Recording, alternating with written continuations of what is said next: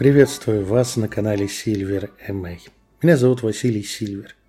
Весь необходимый дисклеймер написан на заставке. Если хотите, прочитайте. Единственное, что я хочу точно добавить. Это видео не предназначено для людей, чьи чувства могут быть оскорблены.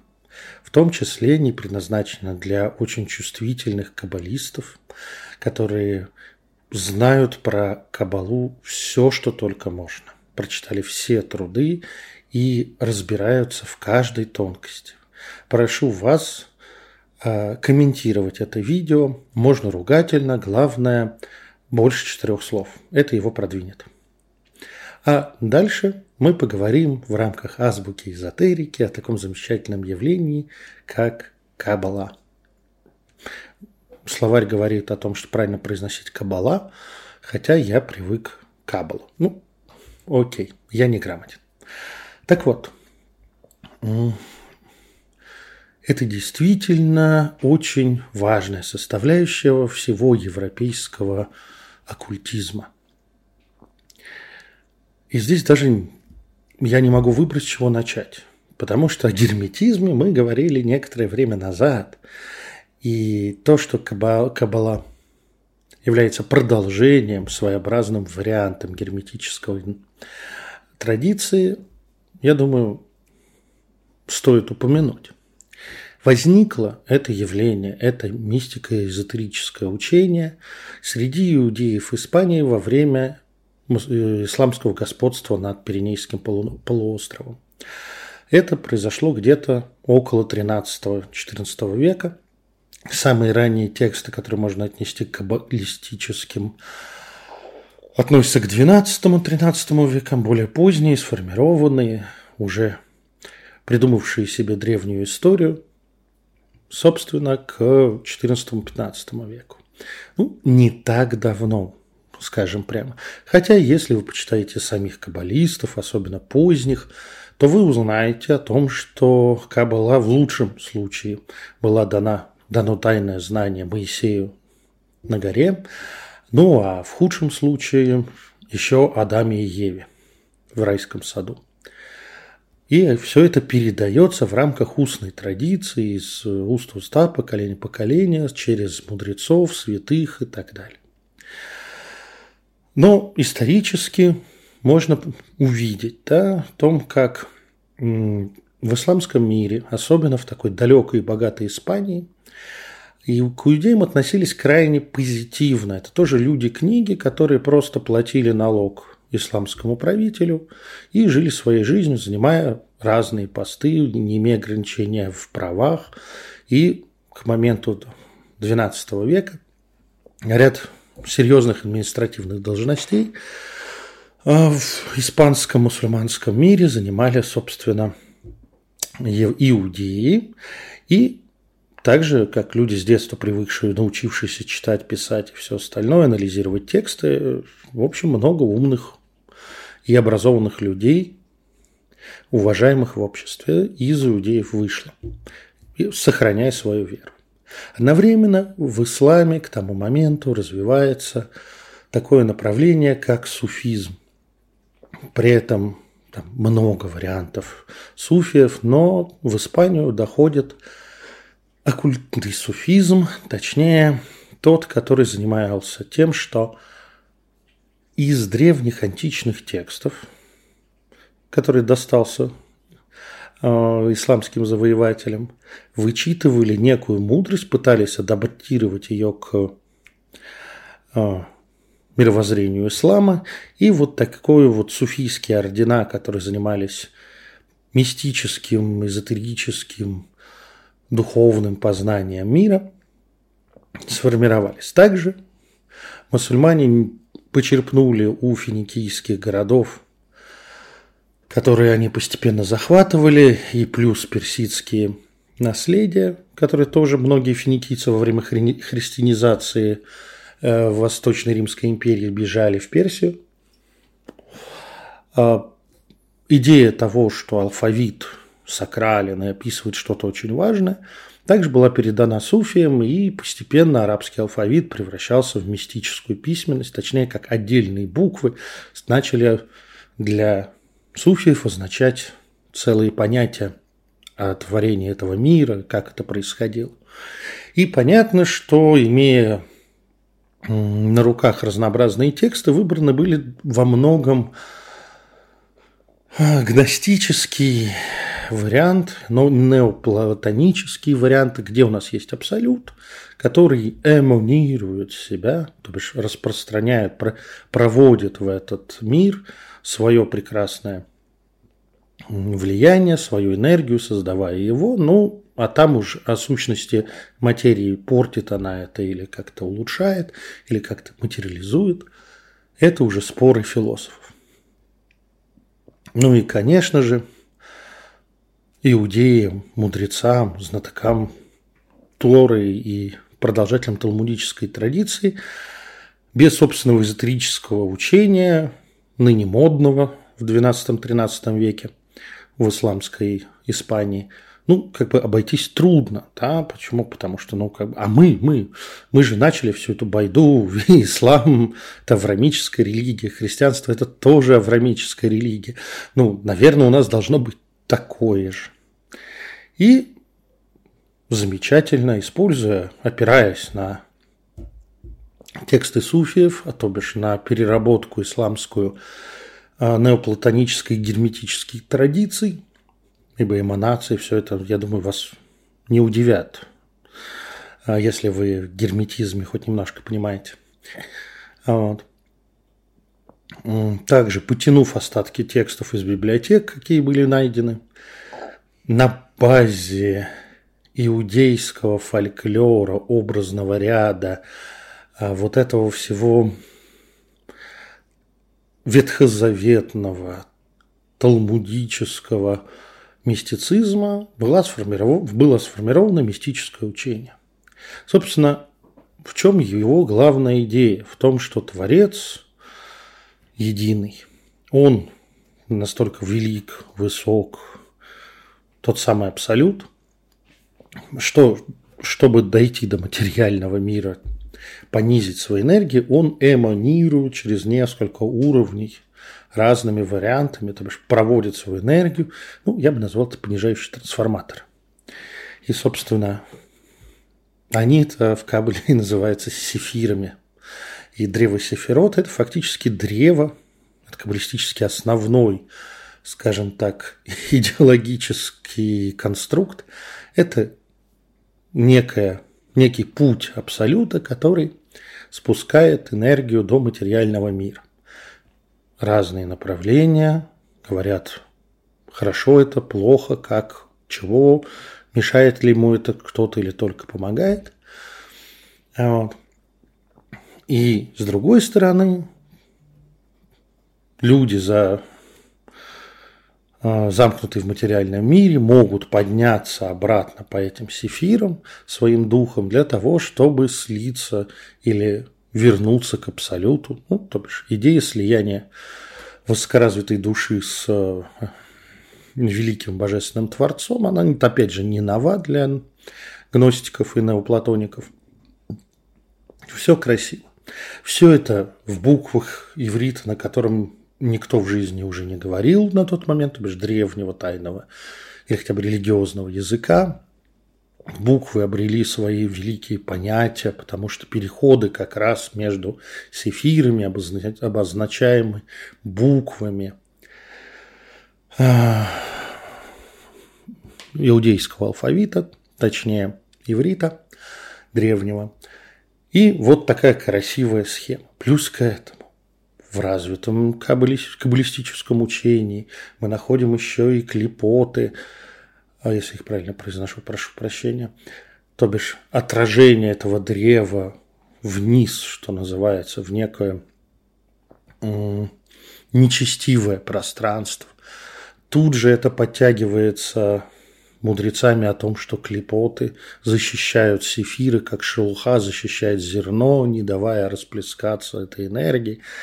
И через некоторое время то ли концепт слишком классный и универсальный, то ли культурное общение, особенно времен Александрийской библиотеки, потому что идея не нова, а внезапно мы обнаруживаем, что Абсолют был целен, но в момент начала творения он разделился на мужское и женское начало, танец между которыми рождает взаимодействие, между которыми рождает понижающие сефиры, и также рождает клепоты, которые, с одной стороны, включая, защищают сефиры и энергию Творца от бездумного распространения неадекватного, а с другой стороны, при попытке подняться по этим сефирам мешают человеку увидеть, осознать истину. Ну, почему я говорю, что это очень забавно? Потому что примерно чуть-чуть в других терминах в тантризме в горах Кашмира рассказывали примерно то же самое про Шиву и Шахте. То бишь прекрасный культурный обмен. Но, собственно, это основной конструкт. При этом наши прекрасные иудеи-каббалисты применяли классический, проверенный веками метод, веками эзотериками всех времен и народов, назвав его каббалистическим. Это четырехэтапное понимание текста. Ну, они, вот ребята про буковки, почему я, собственно, и боюсь что под этим видео будет дофига ругательных комментариев, потому что они про буковки и про буквоедство. А вот там сказано, что у такого Леви какого-то там, вот здесь это. Ну, дальше можно подобрать любого какого-нибудь другого, их объединить и смотреть веками о их спорах. Вот. Я высказываю исключительно собственное мнение. Ну, вот. Так как все очень любят, все каббалисты любят буковки, то тут есть четыре уровня познания. Первое, собственно, доступное комментаторам в интернете в большинстве случаев, это формальное понимание текста, как он написан. Да, вот в тупую. Написано «Сефир», Творец эманирует через сефир такой-то, ну, что-нибудь такое. Значит, так и происходит. Второй уровень это когда ты разбираешь намеки. То бишь, явно мудрый человек для более посвященных и мудрых людей заложил туда что-то такое, что поймет только другой мудрый человек. Ищем намеки. Третий уровень. Вот в этом поиске ты немножко взмедитнул, и тебе открывается трансцендентное, ощущ... Эм, основанное на ощущениях, понимание, о чем идет речь в тексте. А уже четвертый уровень – это практически откровение, то бишь ты трактуешь этот текст, опираясь на свои ощущения, намеки мудрецов и формальные слова. Офигенный метод. Честно сказать, я попробовал и применил его к, 15, к протоколам 15-го съезда КПСС. Офигенная, мудрая херня оказалась, говорящая о структуре мироздания. Ну, что называется, я не скажу, что это нельзя использовать, это можно использовать. Но тут нужен определенный уровень, критическое мышление, ну, не всем доступно. Что, в общем-то, каббалисты искренне заявляют, что это не всем доступно. Поэтому идите к мудрецам, они вам все расскажут. Все замечательно. Сформировалось такое эзотерическое прекрасное учение. И оно тут же распалось на три части. Ну, как, как всегда водится. Первое и наиболее известное и популярное в итоге, победившее, что называется, все остальные, это философское. То бишь, смысл Каббалы для этого направление в том, чтобы читать, осмыслять, проходить вот эти четыре уровня понимания, рождать откровение, за счет этого подниматься по сефирам, поднимать свой дух и в итоге слиться с абсолютом. При этом, кстати, замечу, Каббала не смогла обойтись без этого элемента и включила в свое учение учение о перерождении. Что немножко фейспалмнуло традиционной именно религиозный иудаизм, но как бы что поделаешь. Как говорится, не получалось у Каббала подняться по всем сефирам за одну жизнь. Ну, вот не получается, надо перерождаться. Ну, бывает. Собственно, вот это философское учение прекрасно само по себе. Второй уровень – это практически медитативное учение, то бишь, когда ты не только занимаешься вот этой вот э, духовной работой, но ты еще практикуешь определенные каббалистические варианты духовных практик, и тем самым, собственно, их правильным набором, вот это все такое почти как в индуизме, в тантризме, да, добавляешь к вот этой философскому пониманию практику контакта с божественным. Вот. И третье направление, которое почесало лапки и сказали, ну если мы так замечательно понимаем, как устроен мир, как происходит творение, какие в кабле четыре уровня мироздания есть, чем они еще населены, там же духи, вся мистика. Мы можем это использовать.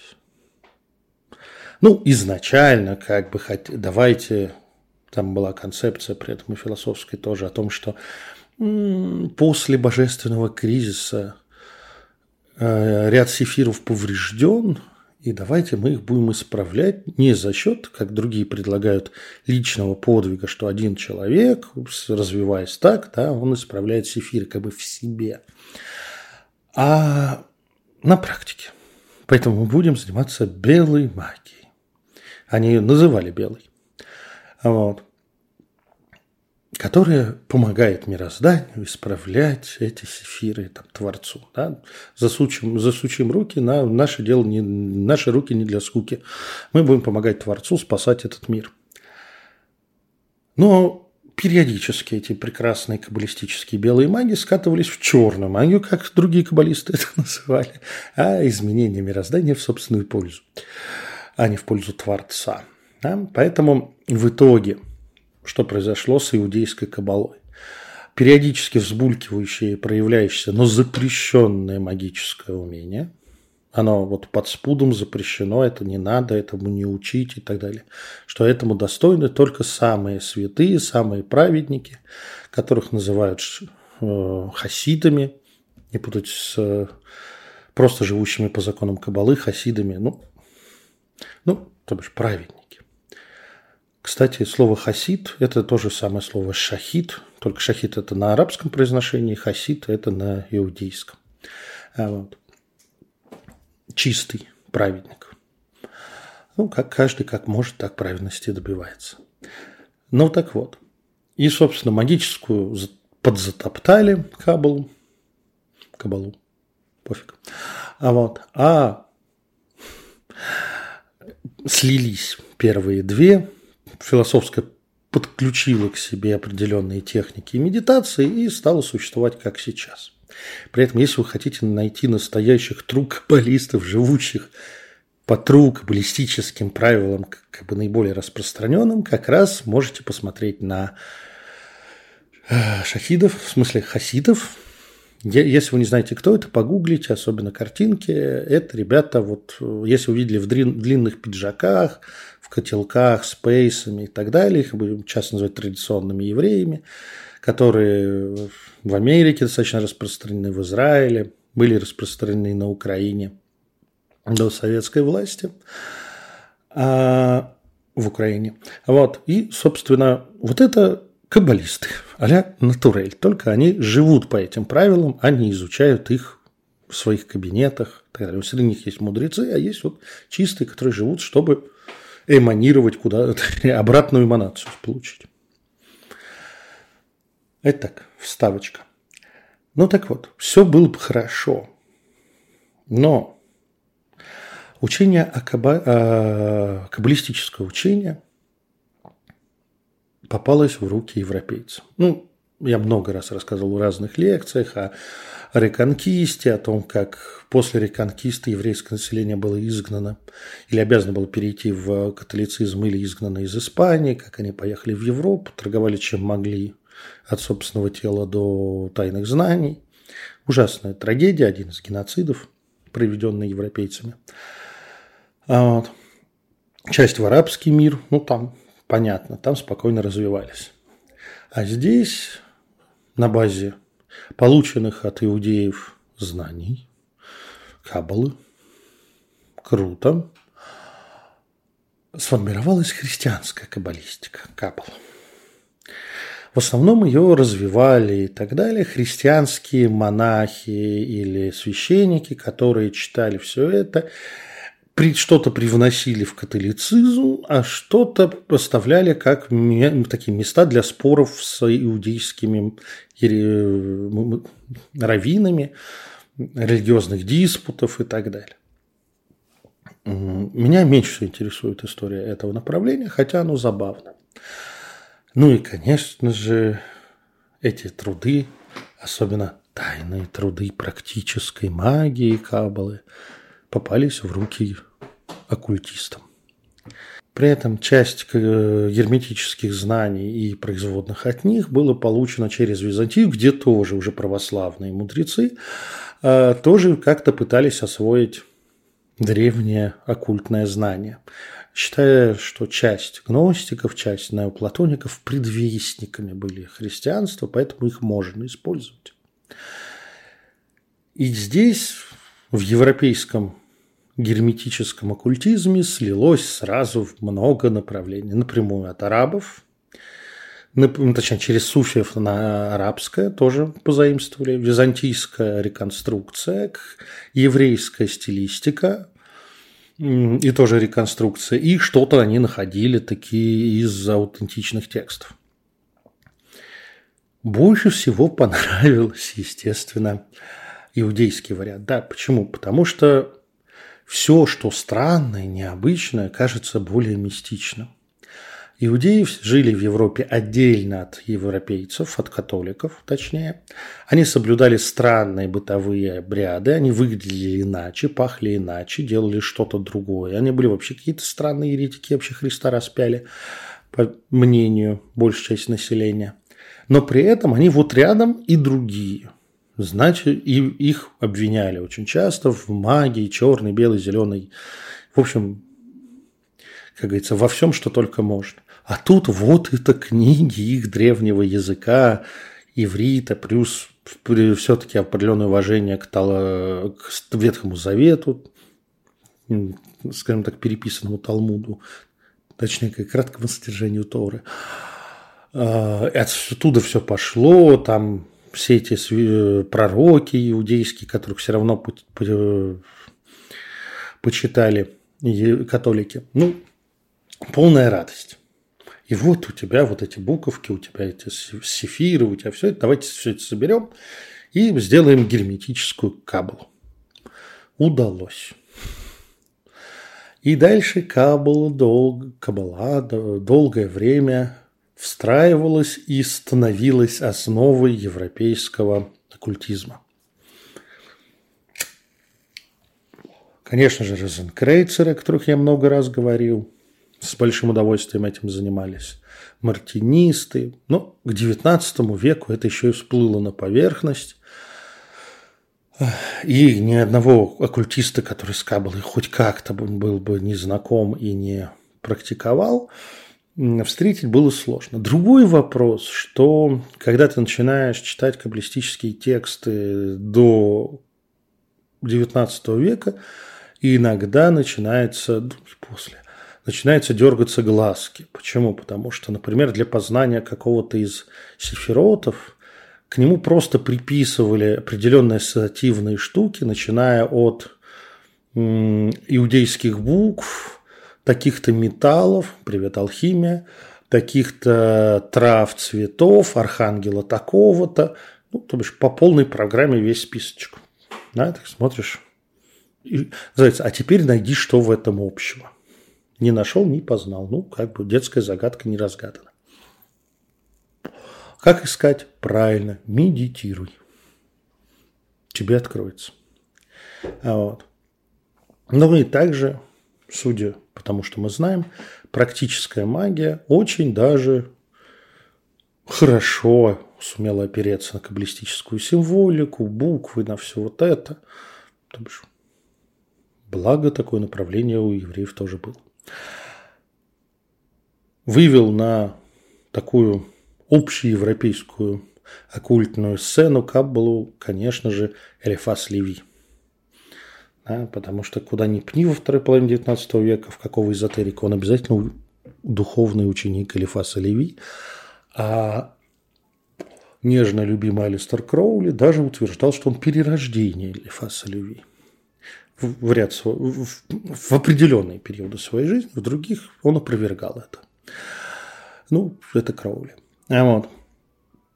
И, собственно, на каббалистической основе магия, ритуалы, понимание мироздания золотой зари, ордена мартинистов, позже Кроули и всех его орденов, и всей вот этой европейского церемониала, что обычно называется, или европейской магической традиции, опирается на герметическую каббалистику. При этом, если вы хотите понять герметическую каббалистику и в чем ее там тонкости, нужно читать труды именно герметических европейских каббалистов. Потому что если вы откроете ныне классическую для иудейского мира каббалу и каббалистов, их труды, вы вообще ни хера не поймете, даже в переводе. Потому что, э, или как, вы не поймете, как это сочетается, например, с тем, что писал Кроули, с тем, что писал Леви, потому что это уже два совершенно разных направления. Конечно, они обменивались идеями, так или иначе, но не настолько, чтобы, изучив одно, понять другое. И вот в этом меня до сих пор очень улыбает, когда какой-нибудь э, иудейский каббалист начинает рассказывать о принципах и понятиях карт Таро, которые являются исключительно источник, берет свой источник в герметической кабеле. А он со своей точки зрения это разбирает. Это забавно, но к картам Таро не имеет никакого отношения. Потому что они были Элифасом Леви изначально встроены в эту систему именно герметической каббалистики. Ну что ж, я надеюсь, что дал вам некое базовое понятие о том, что такое каббала и с чем ее едят – вы можете прийти на мой телеграм-канал, в комментариях задать вопросы. Вы можете задавать вопросы и комментировать прямо на ютубе. Подписывайтесь на канал, не пропустите новые видео, ставьте лайки.